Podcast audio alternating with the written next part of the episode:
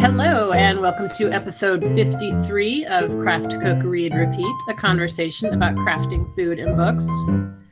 I'm Monica. And I'm Courtney. Today is Saturday, November 14th, 2020. Big thank you to all of our listeners, both old and new. We hope this podcast will continue to be something you put on repeat. How's it going, Courtney? It's going really well.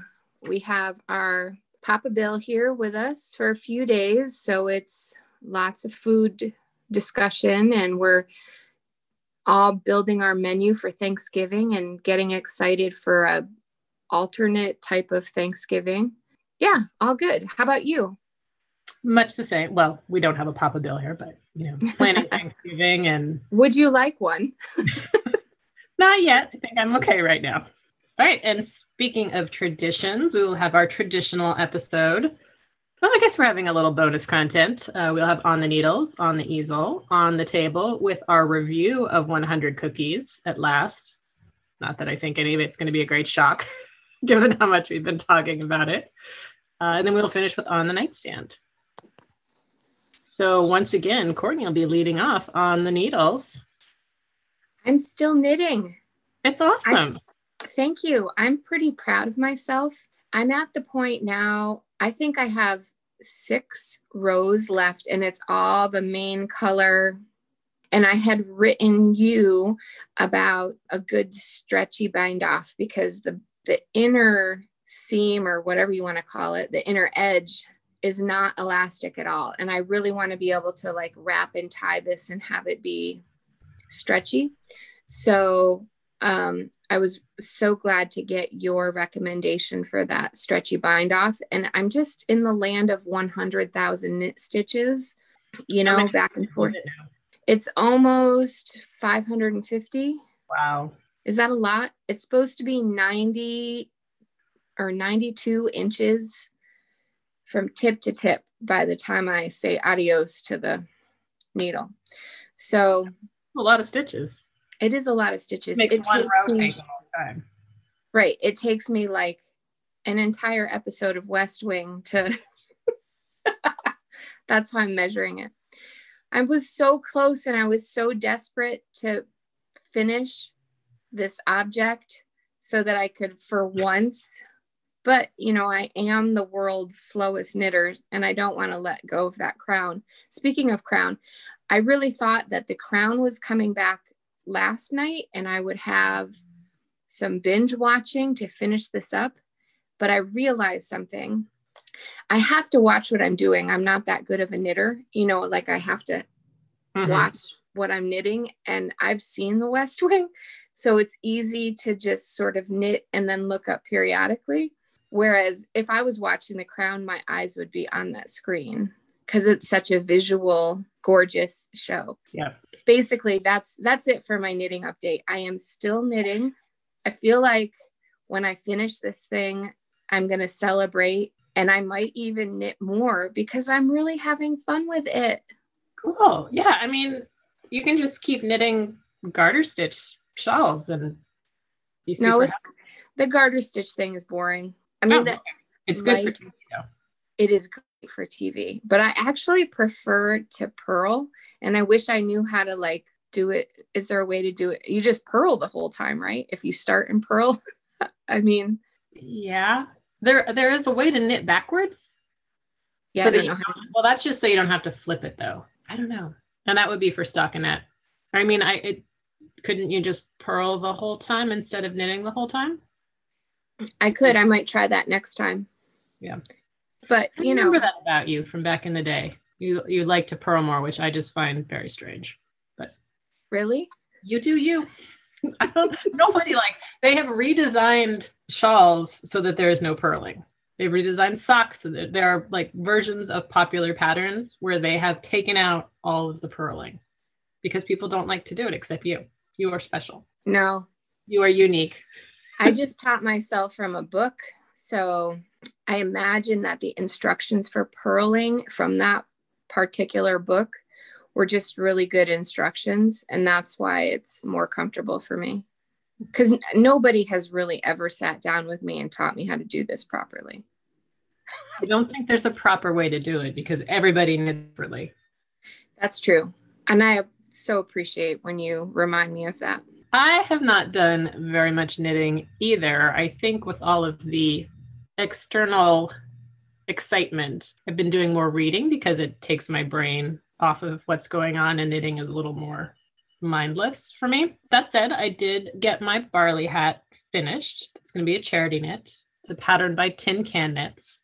And I think this is the third one I've knit. It's such a nice pattern. It's from their simple collection. They have this whole collection of free patterns for if you want to learn to knit socks or a hat or a sweater or cardigan. There's probably a scarf or a shawl in there as well. But it's a really nice, I mean, it's simple, but it's a really nice pattern. Just got a ribbed brim, and then it's a basic stockinette hat, but there's a, a panel that takes up about a third of it in garter stitch. So it's just a little something something. Looks really nice. You can, it's still pretty mindless knitting. So I did this in the Cascade 220 in Primavera, which is a bright, bright green.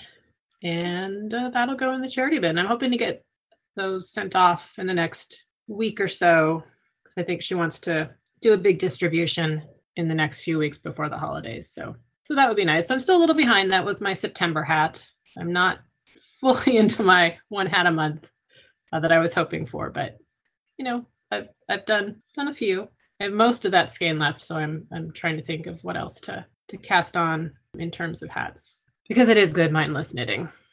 And then I'm almost done with my Celtic cardigan. That is by Asita Krebs.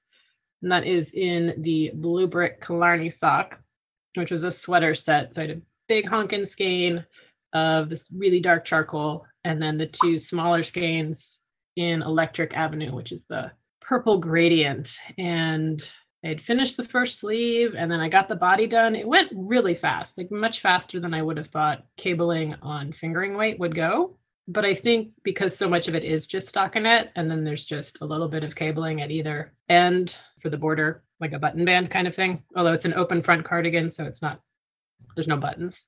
So I've now started on the second sleeve, and I do have to pay a little bit more attention to that because I did all that cutting and I want to say cutting and pasting. I mean, it's knitting, there's no pasting involved, don't worry. Um, on the sleeves to make sure my gradient was all happening so I could get from the, the magenta to the purple. So I do have to figure out where I'm doing my decreases and where I'm taking out yarn. And fingers crossed, I take out the right amount so it all looks pretty even. But I'm excited. I think it's going to be nice and long and cozy. I just have to kind of sit down and focus and make that. That part of knitting terrifies me. What? Like the altering a pattern. I'm not altering the pattern. I'm just, no, I'm just making it longer. I mean, I guess technically I am. Yeah. Because it says knit 14 inches and I knit longer than that, but you can do okay. it. I'll get um, there, maybe. Yeah. So once I finish that, then I'm going to try and sit down and cast on that Atlantica on my next sweater. Yeah, I just did not have the headspace to do it these past two weeks. I kept thinking, like, when I had quiet time, I did not want to sit down. And I think and it's a provisional cast on. So you have to do a crochet cast on of, I think it was like 200 stitches, and then go back and start knitting. And I just, my brain was not there. But soon, soon, I think.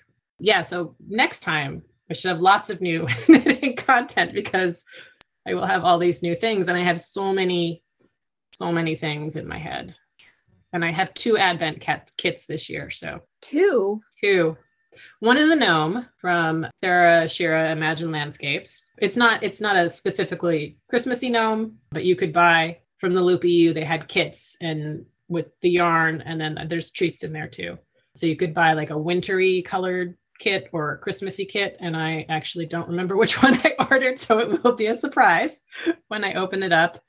And then I ordered one from Forbidden Fiber Company. My friend Telly, I think, has ordered from her in the past, and it was a really nice kit. And she had a white elephant one this year. So it's kind of the same thing where it's some yarn and some treats. And I and again, I can't remember if it comes with a pattern. I don't think it does, but it just sounded kind of fun and different and very low stress, which I thought would be good. And I didn't I didn't do one last year, so I thought this would be nice. But now I ended up with two. So I, like think that's very fun. The gnomes are very cute, so I think that'll Yeah. be nice. Yep. Um, yeah, so that is all the knitting. What is on the easel? Well, on the way to the easel is the sewing machine, and I have been sewing from a pattern from 1978. This thing is beyond vintage. It's so cool. That's younger than us. We are not beyond vintage. Anything over 25 years old, I thought. Oh, well, okay. I think it's vintage. All right. Fair enough. Um, it's like the 80s or historical fiction. Right. So this is a pattern from this line called Stretch and Sew, which was really popular then. And they have all kinds of sweaters and cardigans and pullovers and that kind of thing. And I found some of this brown wool jersey at the creative reuse place that I go to. And I thought I would test the pattern on the wool jersey.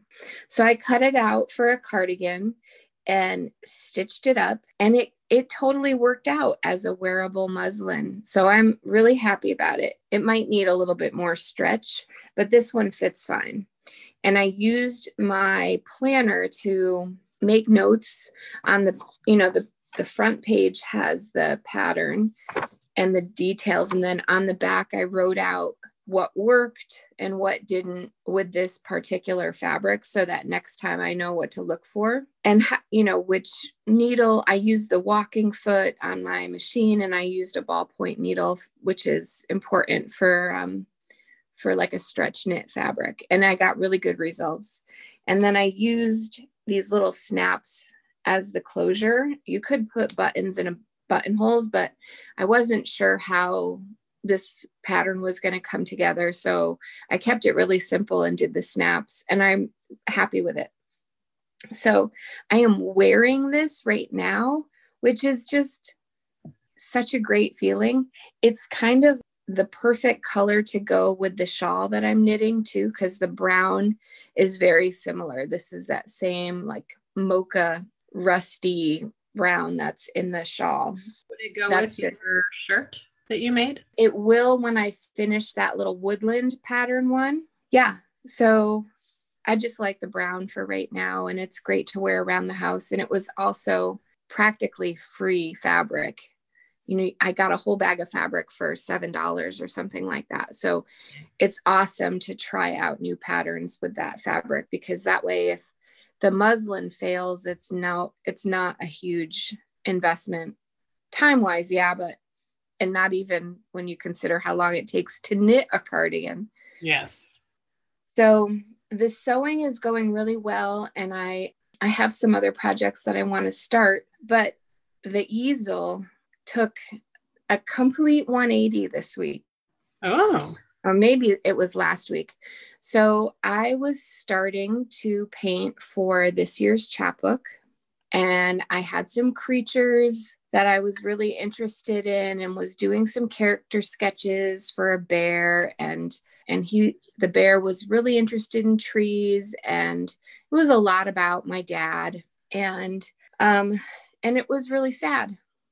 And then as we were nearing election time, I thought that I couldn't believe that it was like November, you know, at that point.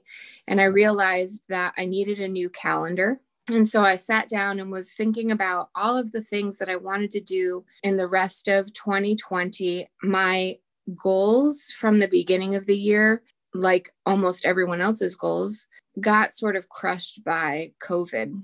And so I was trying to think of what I could salvage from that goal list. And one of the things was to make a calendar for 2021. And so I have this is my husband's brilliant suggestion.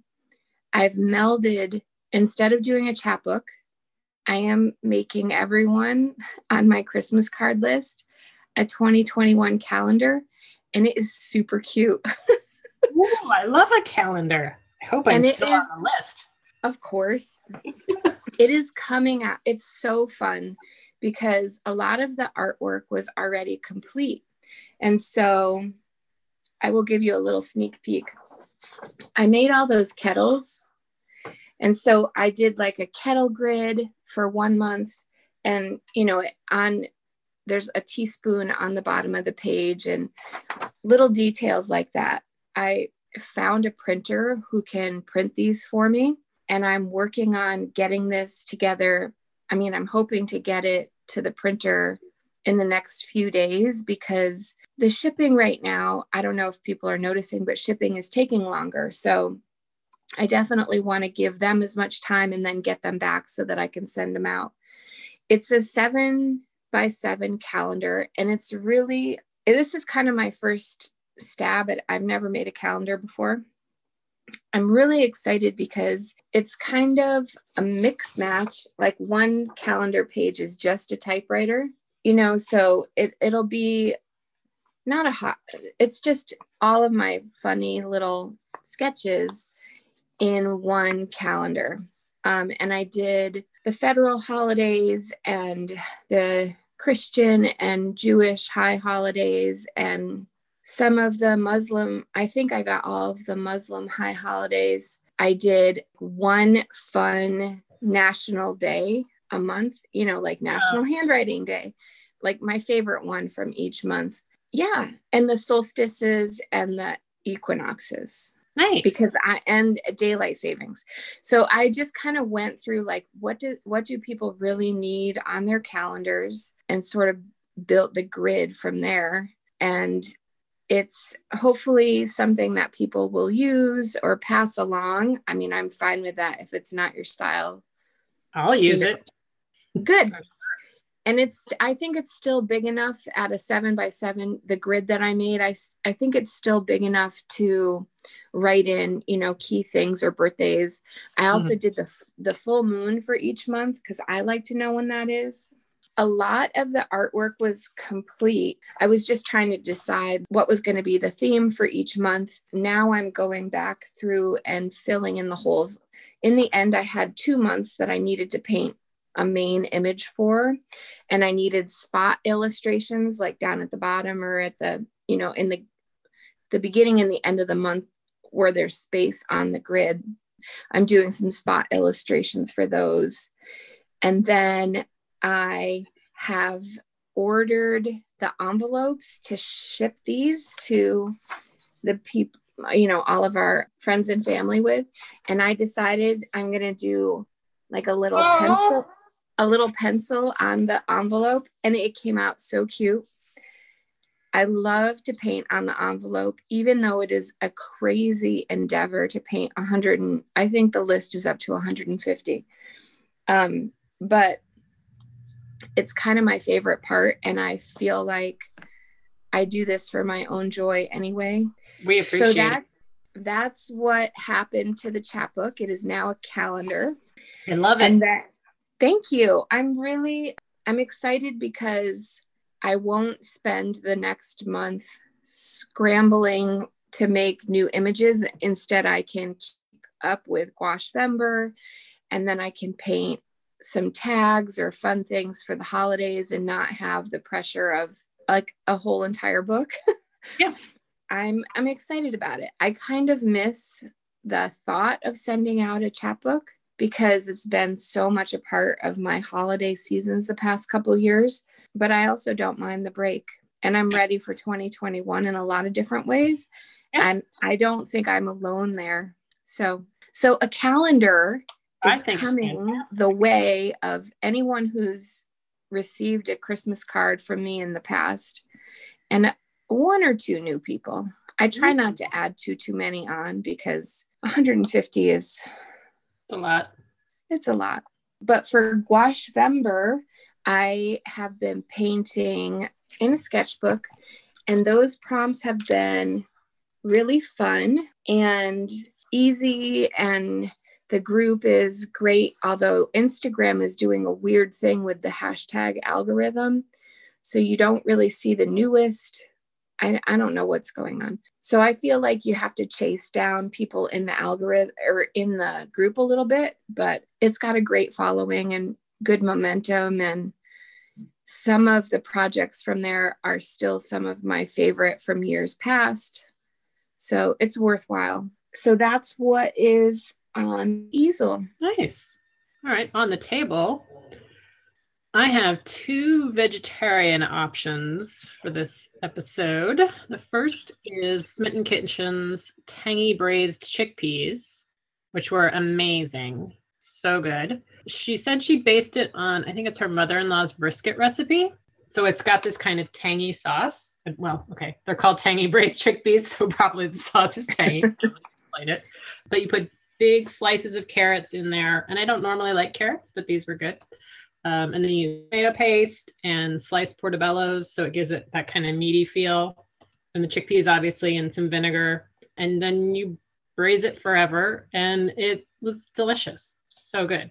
Did you use dried chickpeas or canned? I can't remember. Um, I think I used, but I have definitely cooked chickpeas recently. I think I used canned for these because there was so much other stuff going in, and I can't imagine that I would have both cooked chickpeas and then braised them braised yes. for an hour and a half on the same day. So I think these were canned, but I did cook chickpeas recently, so that's why I'm unclear. But you know, that was two weeks ago. Time has no meaning, but it was really delicious. So I would recommend that one. And it did have this real with the portobello's a nice meaty hearty feel so that was really good.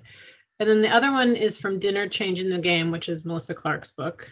So shocker that I like one of her recipes. And this was an acorn squash and broccoli rabe salad. And it was really simple. You slice and roast the acorn squash, you roast the broccoli rabe along with it, and then you mix it with pecans and dried cranberries and I think maybe some apple cider vinegar, and then top it with ricotta salata, which I could not find at my grocery store for some reason, and they have a pretty good cheese department. I might just have not been looking up, but so I used um, Parmesan instead, and it was great. Very autumnal but simple. So I really I liked it much more than I thought I would from the sum of the parts. All came together. I great. love acorn squash. You made another dish, the stuffed acorn squash, from a couple yeah. weeks ago too. Yeah, that one yeah. had a quinoa and cranberry stuffing yeah, it is definitely squash season for sure. So yeah, so this was some this was a little less complicated, although that wasn't terribly complicated, but it was yeah, I was not expecting to like it quite so much, but it all came together very nicely.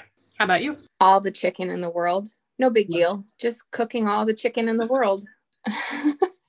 so I have a, sna- a kitchen snafu Excellent. I know everybody everybody loves to hear the, the bloopers. I make those chicken gyros, the tzatziki with the uh-huh. tzatziki sauce, probably about once a week because my family absolutely loves that recipe and it's really fun to eat with a you know a, a pita bread thing so just after we recorded last time i was throwing together this recipe and i had the whole milk Greek yogurt and put it in, let it marinate, made the tzatziki sauce with the same yogurt. We sat down to eat it and it was kind of sweet.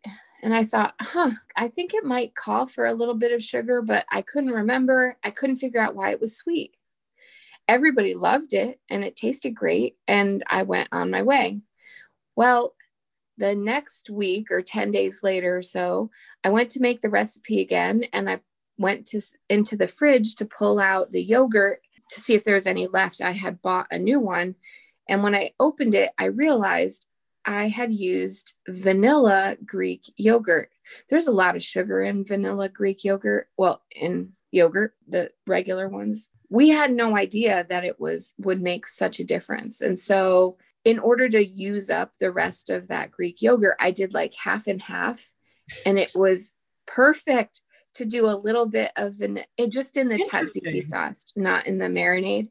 So yeah, I did like half vanilla flavored, half plain Greek yogurt, and was kind of thankful for my mistake and frankly to get to the bottom of my mistake because I had kind of forgotten about it. I thought that I just added, I don't know what I thought I did. So anyway, that was my kitchen oops. I would have thought the vanilla would make it taste really weird. No, because I think when you put in all of that vinegar and cucumber and it, I mean, it was definitely sweet, but it wasn't vanilla. I would, I think I would have picked up on it faster if you could taste the vanilla. It's just sweet. Mm. Funny.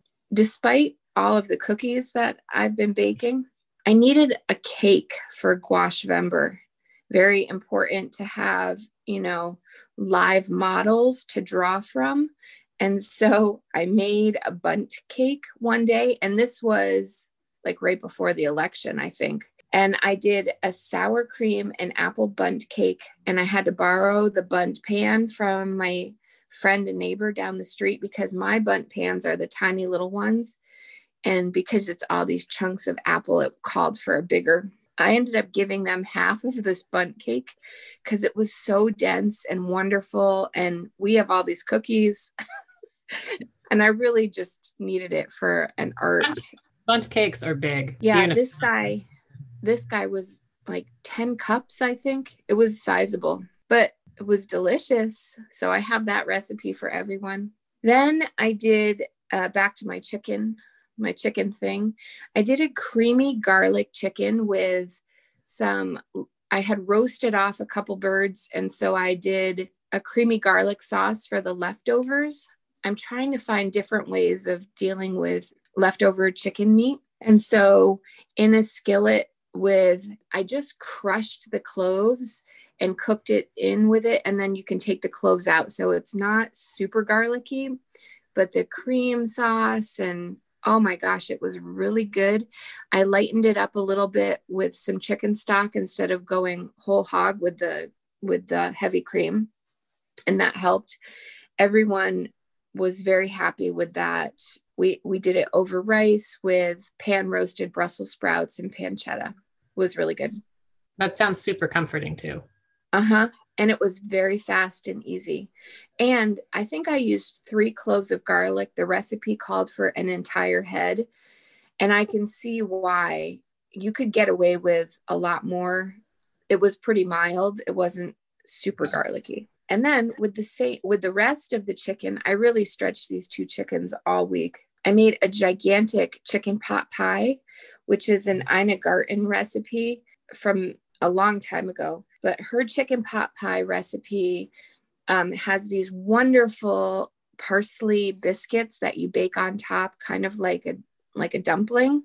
And everyone here, including Papa Bill, loved that recipe, and it it was a great way to use up the rest of the chicken. So that's that's that in chicken in the chicken chapter.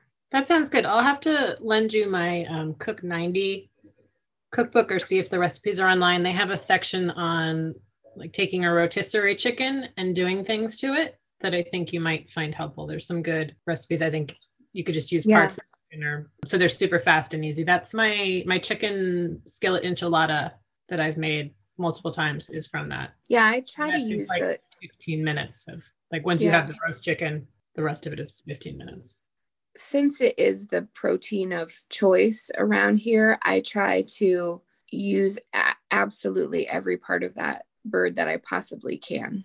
Yeah. You know, and really stretch it. So yeah, I will look into into that.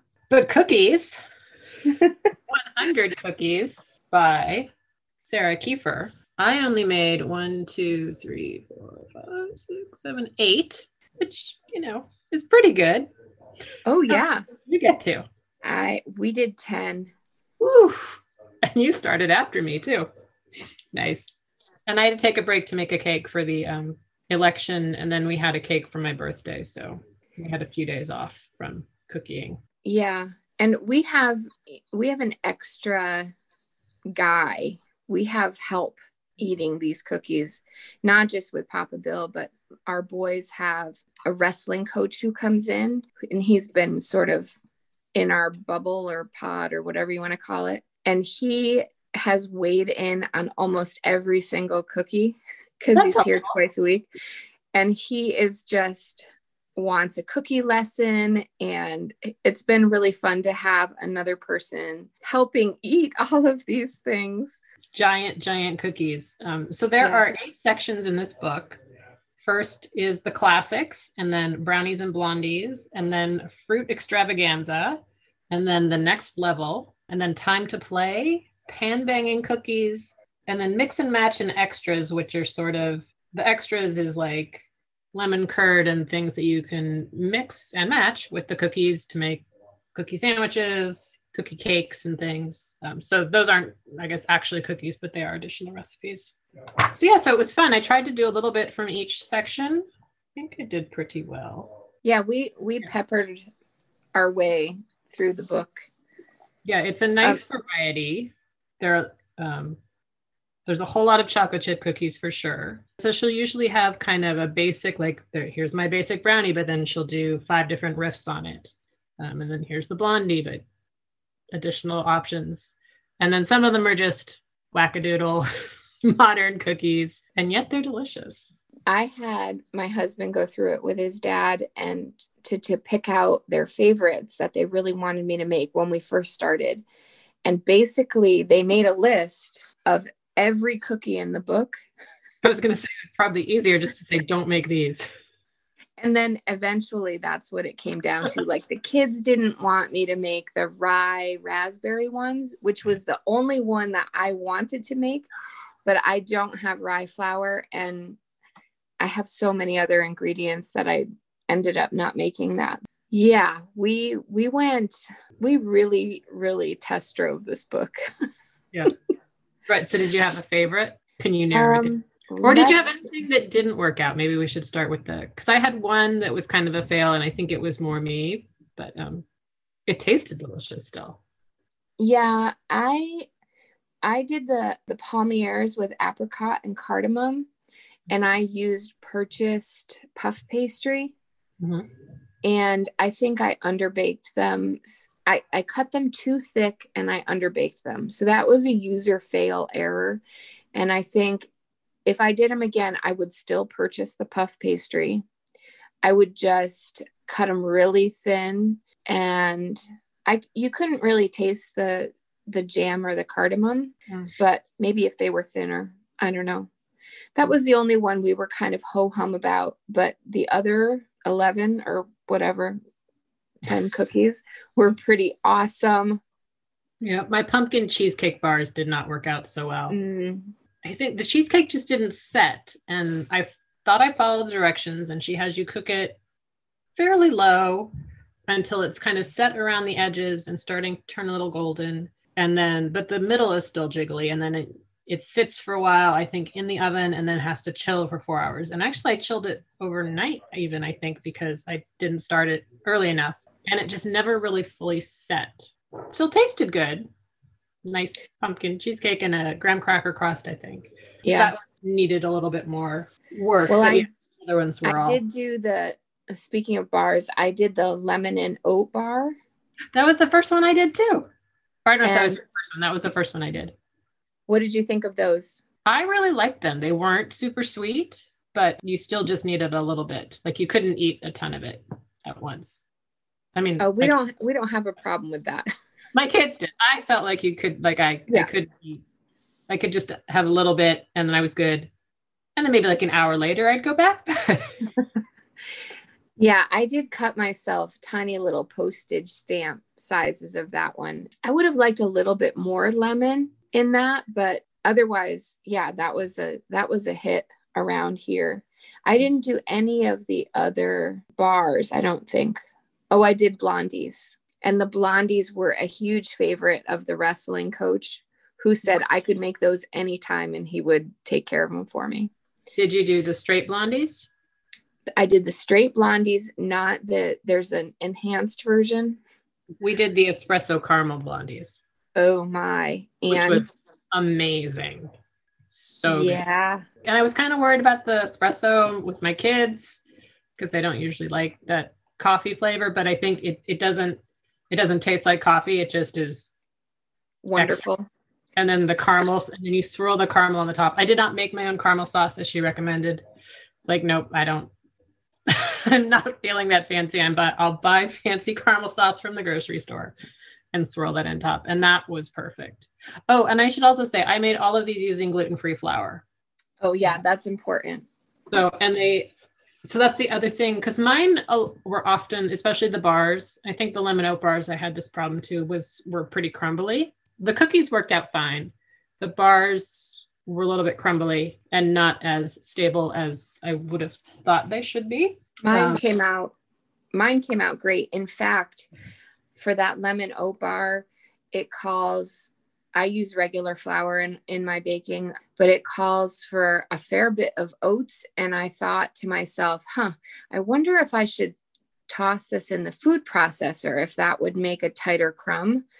But then in the end, when, you know, when we were talking about it, everybody agreed that it was pretty great and didn't need that extra step. I had fine luck with regular flour and glutenful so it's probably the gluten free flour just changes. It, yeah. It, they all tasted delicious, and I don't know that you would have been able to tell that they were made with gluten free flour. I used, I think it was the Bob's Red Mill one for one that I've been using lately. So they tasted great, mm. but I did notice they were a little bit crumbly. But the cookies were fine. My people absolutely loved all of the pan banging ones. and the first ones I made was like a just a chocolate chip cookie. Oh, it was the peanut butter chocolate chip cookie, which are the pan banged version, which when I followed the directions to the absolute T, measured and weighed the balls of the cookie dough out and everything, those things measured five inches in diameter when they came out of the oven, which is awesome and impactful. And my people were thrilled but it means that you're standing in your kitchen baking these things and banging the pans all day. I think every once in a while it's really fun to do that, but it's definitely not the most fast process. However, I did it several times for the sake of this cookie book. We did the pan banged snickerdoodles also. I made those a little bit smaller so that I could at least fit six cookies on the tray instead of four. Yeah, I did the Rocky um, Road and those call for four. I was like, really? Yeah. Okay. It is a huge, like, you don't realize how much dough a quarter cup of dough is. It doesn't sound like that much, but then you look at it on the pan, you're like, this is nuts. This is it's so big. And yeah, so delicious. Yeah. The other one that we sort of modified was the s'mores cookie. I think that was a I think that was a pan banging one too. I can't remember. Oh, I did not use marshmallow, which I guess negates the s'mores thing. But the the way that they get the way that she calls it a s'mores cookie is that you mix up the dough and then the outside of it it's like a chocolate chip cookie basically that's rolled in a graham cracker crumb dust and then baked and banged off. I thought it had excellent flavor having that graham cracker crumb on the outside. And I almost think I didn't put enough on it because I had tons of it left over. We did not use the marshmallow, which is probably sacrilege or something like that. But three quarters of us don't care for marshmallow anyway. And we didn't miss it. It was kind of a delicious cookie. So that was fun. What else the Rocky Road, the Rocky Road sim- sounds similar to that. You make it's a chocolate dough, and then you mix in chocolate chunks and sliced almonds, and then mm. roll the dough in the almond in some additional almonds. I had whole almonds and not sliced ones, so I just chopped them all up so that it was a little bit of a different texture. Just and then they were pan banging as well. And I had to say I did not bake them one pan at a time as she recommended. I put all three in there on convection and they turned out fine. Thank you very oh, much. Oh, good.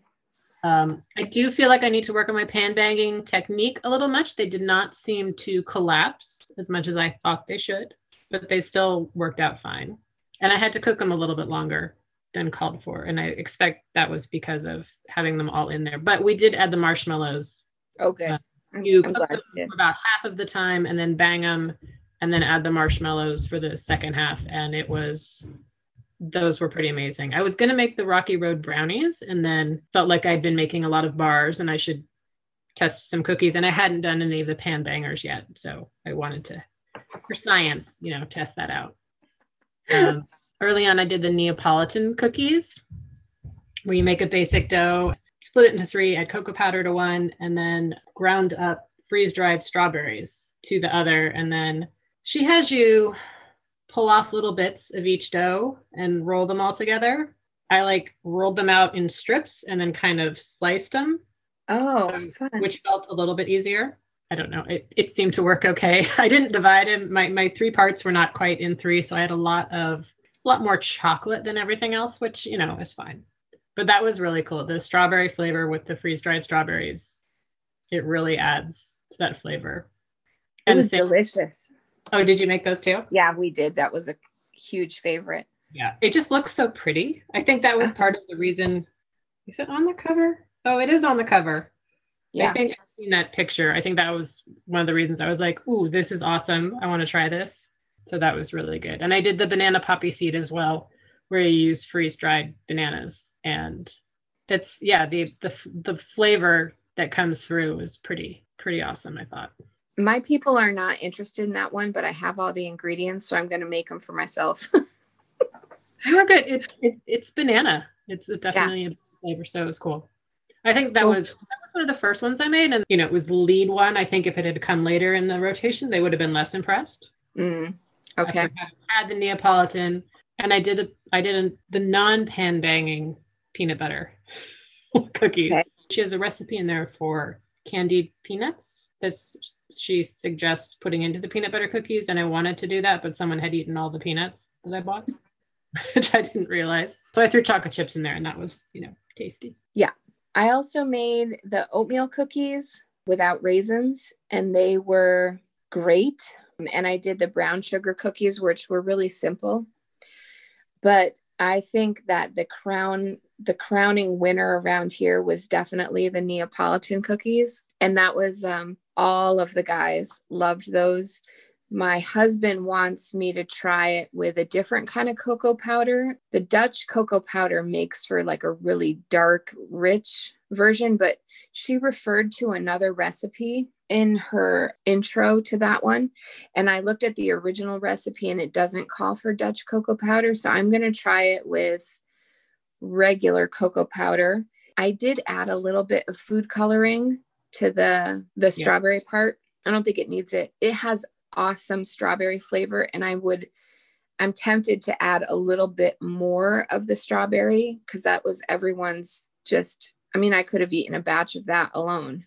Yeah. You know, just the strawberry cookies. And I think it would be fun to have some vanilla bean flecks in the vanilla one and amp it up a little bit. Like once you've separated the three, to add a little vanilla bean paste to it, which would be yeah. fun. That that one she calls for like rolling in like a sanding sugar or something like that and it makes it pretty but it's almost an extra you could get it totally get away without doing that there yeah. it's just flavor wise totally fun.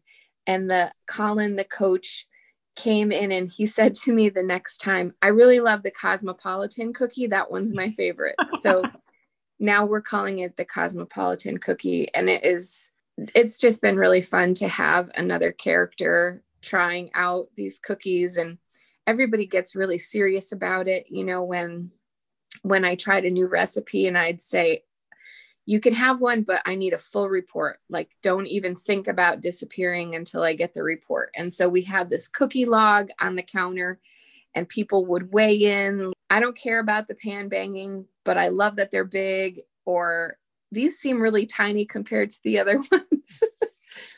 it was just, it made for a great conversation around here. And uh, what a joyful, although I've eaten way too many cookies lately, what a joyful practice it's been to try a different recipe every, geez, I did two a week, I think. Yeah. That's crazy.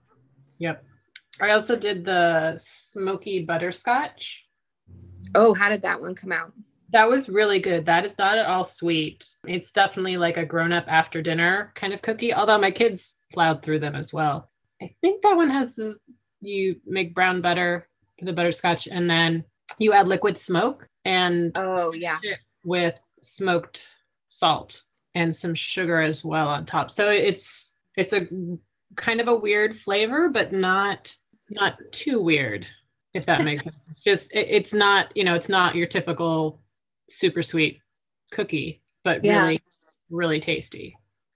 And I did I a sable too. Oh, I forgot to write it down. I was just sitting here thinking, oh, I I did one that wasn't very sweet at all, and it turned it was that sable one, which was right next to the the smoky one that you did. Did you do any other ones? I think that's it. There's certainly more that I want to make. Which yeah, which ones are are on the to-do list? There's some espresso ones. There's a Boston cream pie bar, which I was thinking about, which might just be too close to the the cake to to be worth it really, but it sounds intriguing. And some of the more interesting flavored ones, there was one. Did you do one with blood orange glaze? Somebody did that. I saw someone posted. It It wasn't you. Was it? No. It's an olive oil sugar cookie with blood orange glaze, which sounded Yeah. kind of Actually kind of Christmassy. yeah, that's citrus. Yeah. How about you? I r- still really want to make the rye and raspberry ones when I get some rye flour at some point. I love rye. Uh, nobody else cares about that at all. I want to try the mud pie bars Oh yeah, those look good too. because this family goes in big for chocolate mousse and they're really pretty. Nobody nobody around here loves creme brulee, so I don't think I'll do that one. I love it. And of course, she has an Oreo or, you know, like a sandwich cookie. hmm And one of her variations of it is like a strawberry sandwich cookie with that same freeze dried strawberry.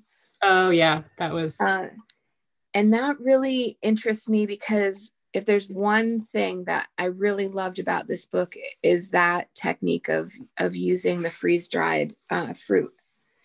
I do wish that it had some options with almond flour. I think almond flour is tricky to bake with, and maybe that's that's why it's not, you know. But for pan banging, I mean, they spread far and wide.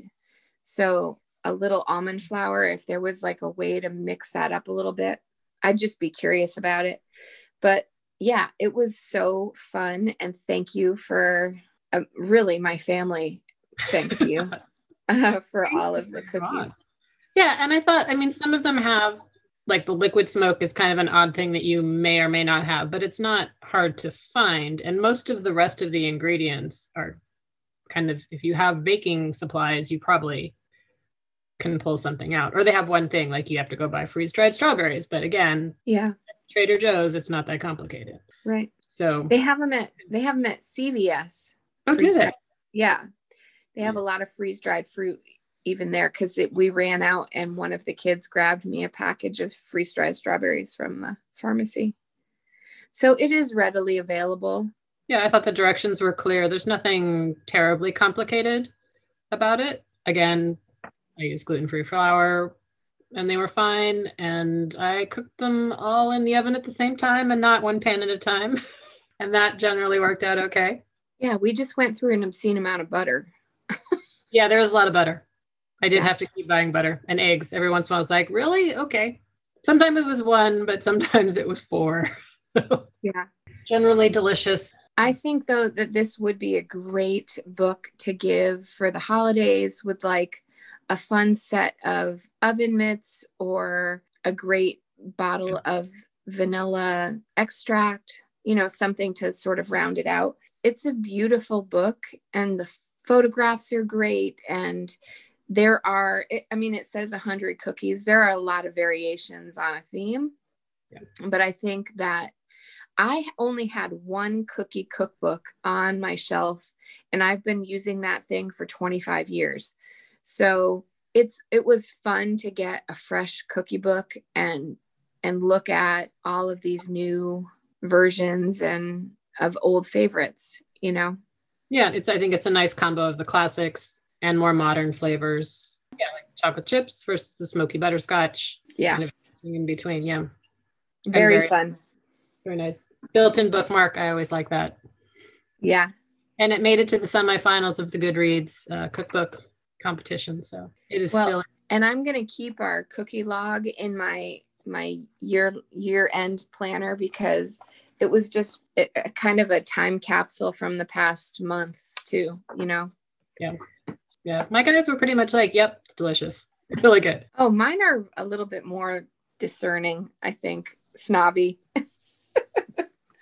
Mine were. Not. I guess I don't do as many cookies as you do in general, so they have less to go Compare. on. They're kind of excited to get something. Well, Yeah, One, so Butterscotch was was much more of a hit than than I thought it would be. yeah, it sounds like it. like so big.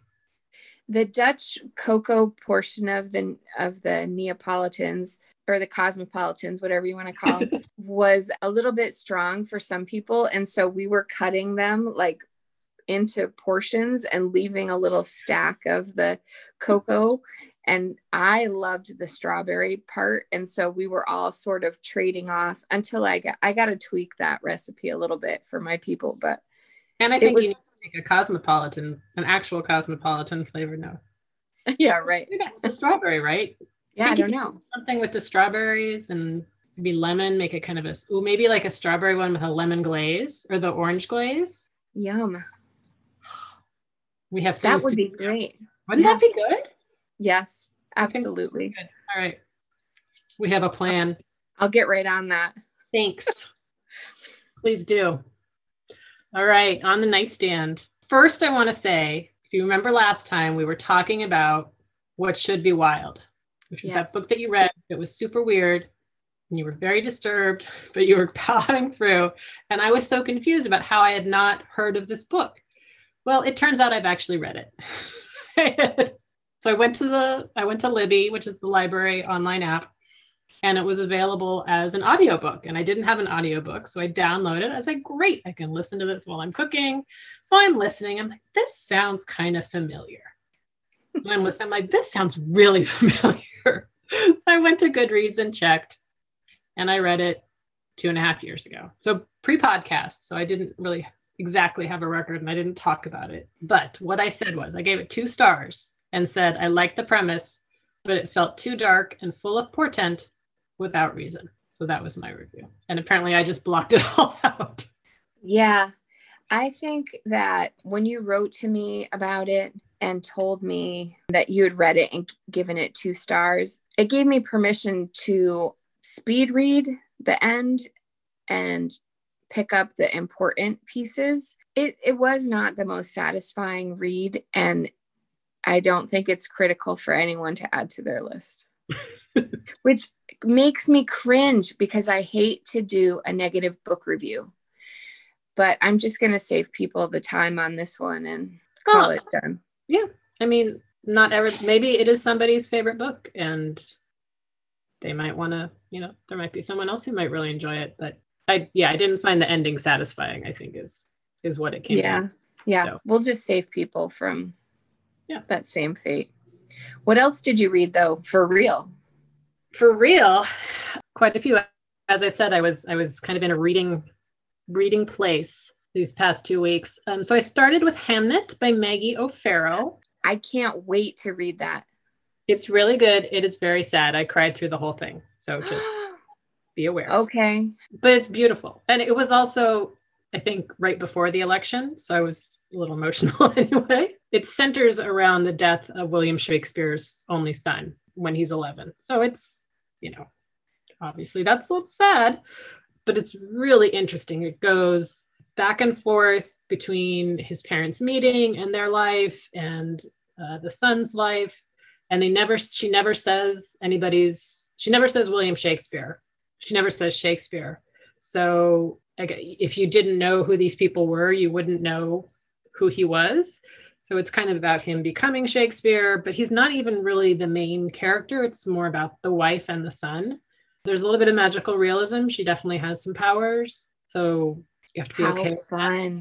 but it was beautiful. It was so well written.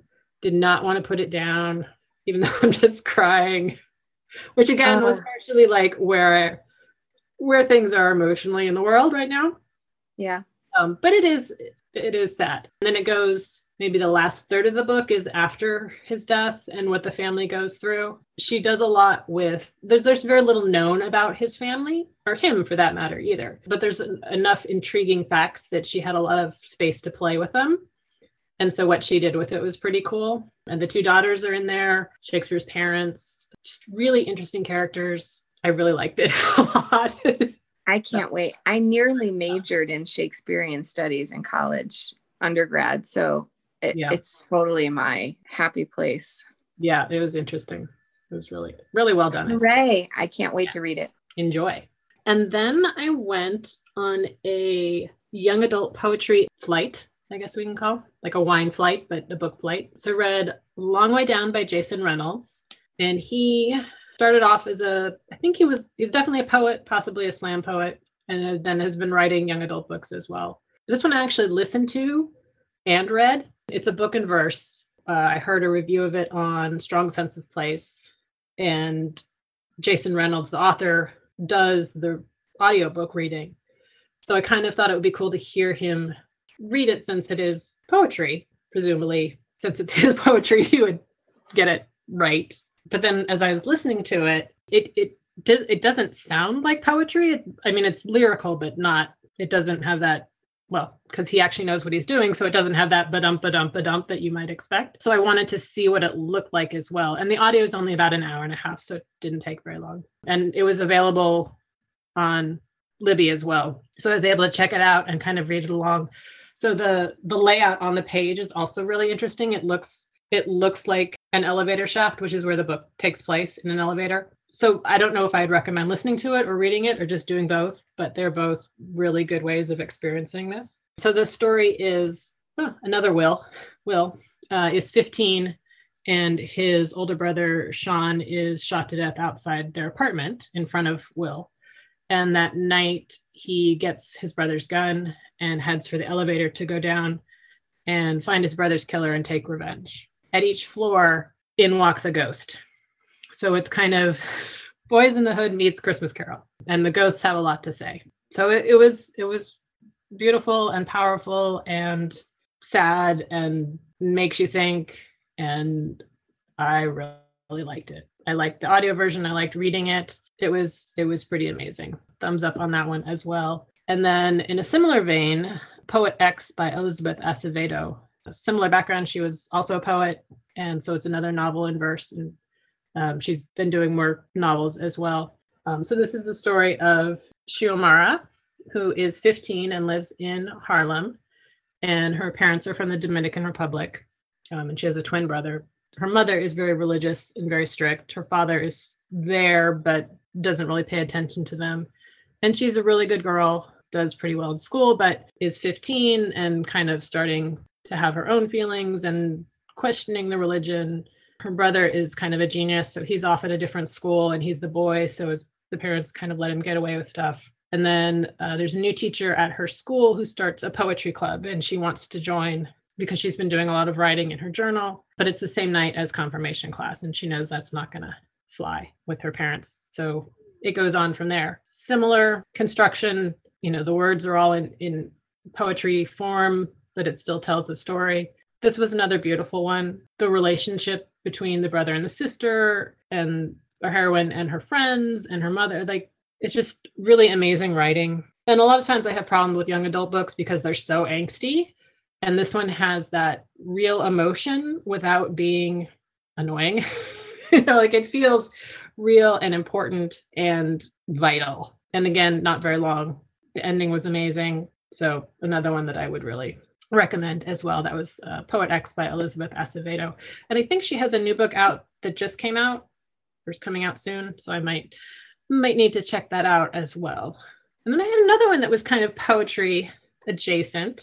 Wow, this is so great. I know, and All I never read poetry. poetry. Yeah. This one, yeah. this is um, Afterlife by Julia Alvarez. She wrote Oh yeah, I've read that. Time of the Butterflies, Garcia Girl, How the Garcia Girls Lost Their Accent, but she is also a poet. Um, this one is pretty much just a novel, just the opening is, is kind of a poem. Um, but she hasn't written an adult book in apparently 15 years. So I think she's been writing kids' books and poetry, maybe. Um, so, anyway, so this one, Antonia, has just retired from teaching at the local university. And on that same night, her husband dies suddenly from a heart attack.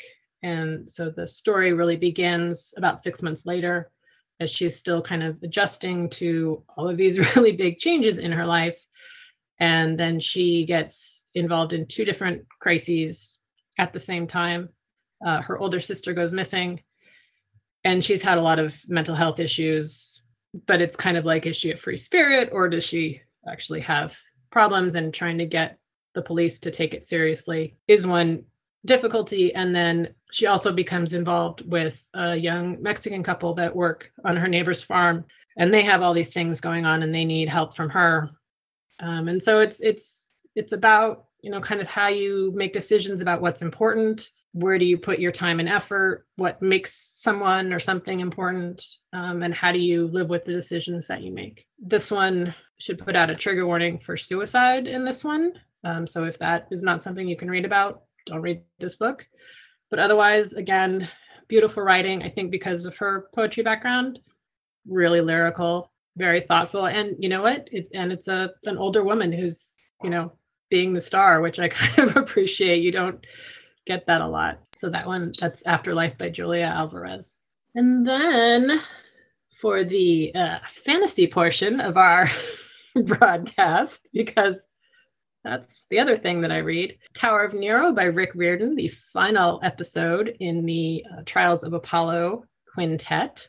It's the third series in the Percy Jackson world, but Apollo has fallen to Earth to be punished by Zeus, and he has to go have adventures and save the world. And uh, so my boy two and I have been reading these for years, ever since he got into them. And so it was a nice, satisfying ending. The world is saved. I I think I read that this is the end of the Percy Jackson world, but he left room in there for some additional adventures. So we'll see but yeah, no, it was good. And this one was really funny. These this series, he starts off every chapter with a haiku that kind of tells you what's going to happen, but it's super oh, snarky. Oh, yeah. So Rick Riordan seems to be a really good guy. He has character his his kid his characters are all teenagers and they have different genders and sexualities and it's great to have that representation in young adult books i think yeah. Um, I really enjoy that part as well.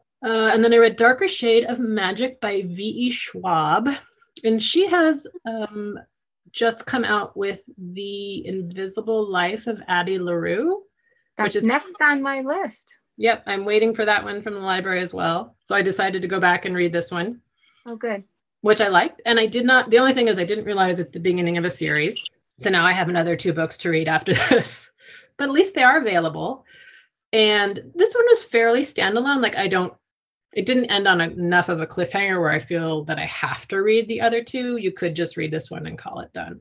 Um, but there is obviously more stuff that's going to happen. So in this world, there are four Londons, and each of them have varying degrees of magic. There's our London, which has none, and then there's another one that's been totally overrun by magic, and then there's the two kind of in between. The worlds are have been closed off from each other for about 300 years, and there are only two people left who are able to travel the worlds and keep communication open. One of them is Kell, and when he is in our London, he gets his pocket picked by Lila, who ends up grabbing a magic stone out of his pocket that he should not have had and should not have been traveling between the worlds. So from there, shenanigans ensue.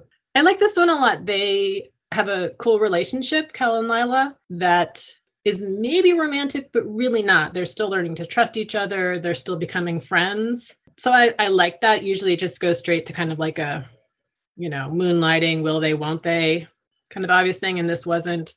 Uh, there's definitely, it's, it's, it's a nice mix of funny and snarky, but it's also pretty dark. There's a lot of magic and killing. And, but overall, I, I went through that pretty quickly and wanted to find out what happened. And and uh, so I would I would give that one a thumbs up as well. And then I just finished Black Sun by Rebecca Roanhorse, which was awesome. And again, it's a series, but this one just came out, so I can't continue reading it. this one is based on kind of the myths and cultures of pre-Columbian Americas. So a totally different set of assumptions than you usually get in the fantasy world. So that was really cool there's kind of three main characters that you're following, and all their threads end up coming together at the end. Nara is the sun priest.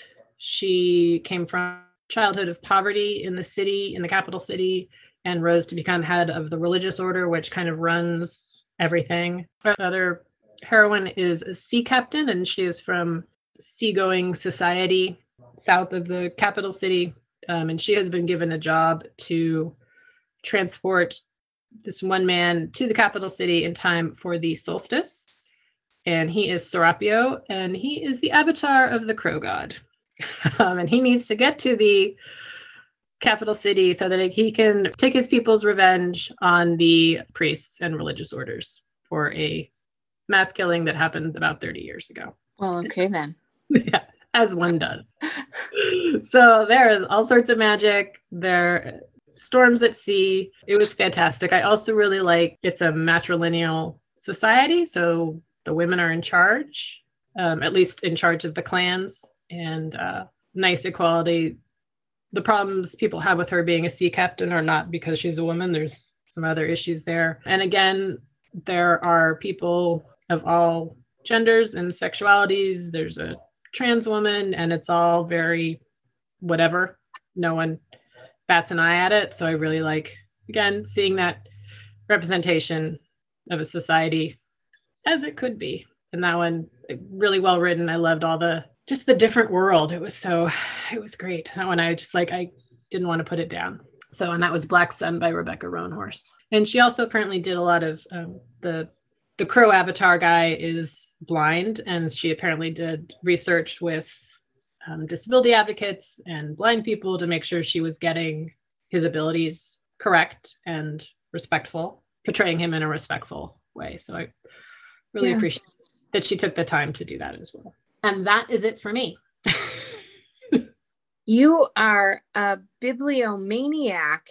No, like I mean, part of it was I was not knitting as much. I was really I I wanted to be reading, and I also have a lot of books out from the library, and there's more coming, and I have two book clubs next week, and so I was a little panicky about. I'm I'm a little envious. I I'm in a a little bit of a book desert right now, but that's only because of supply and demand.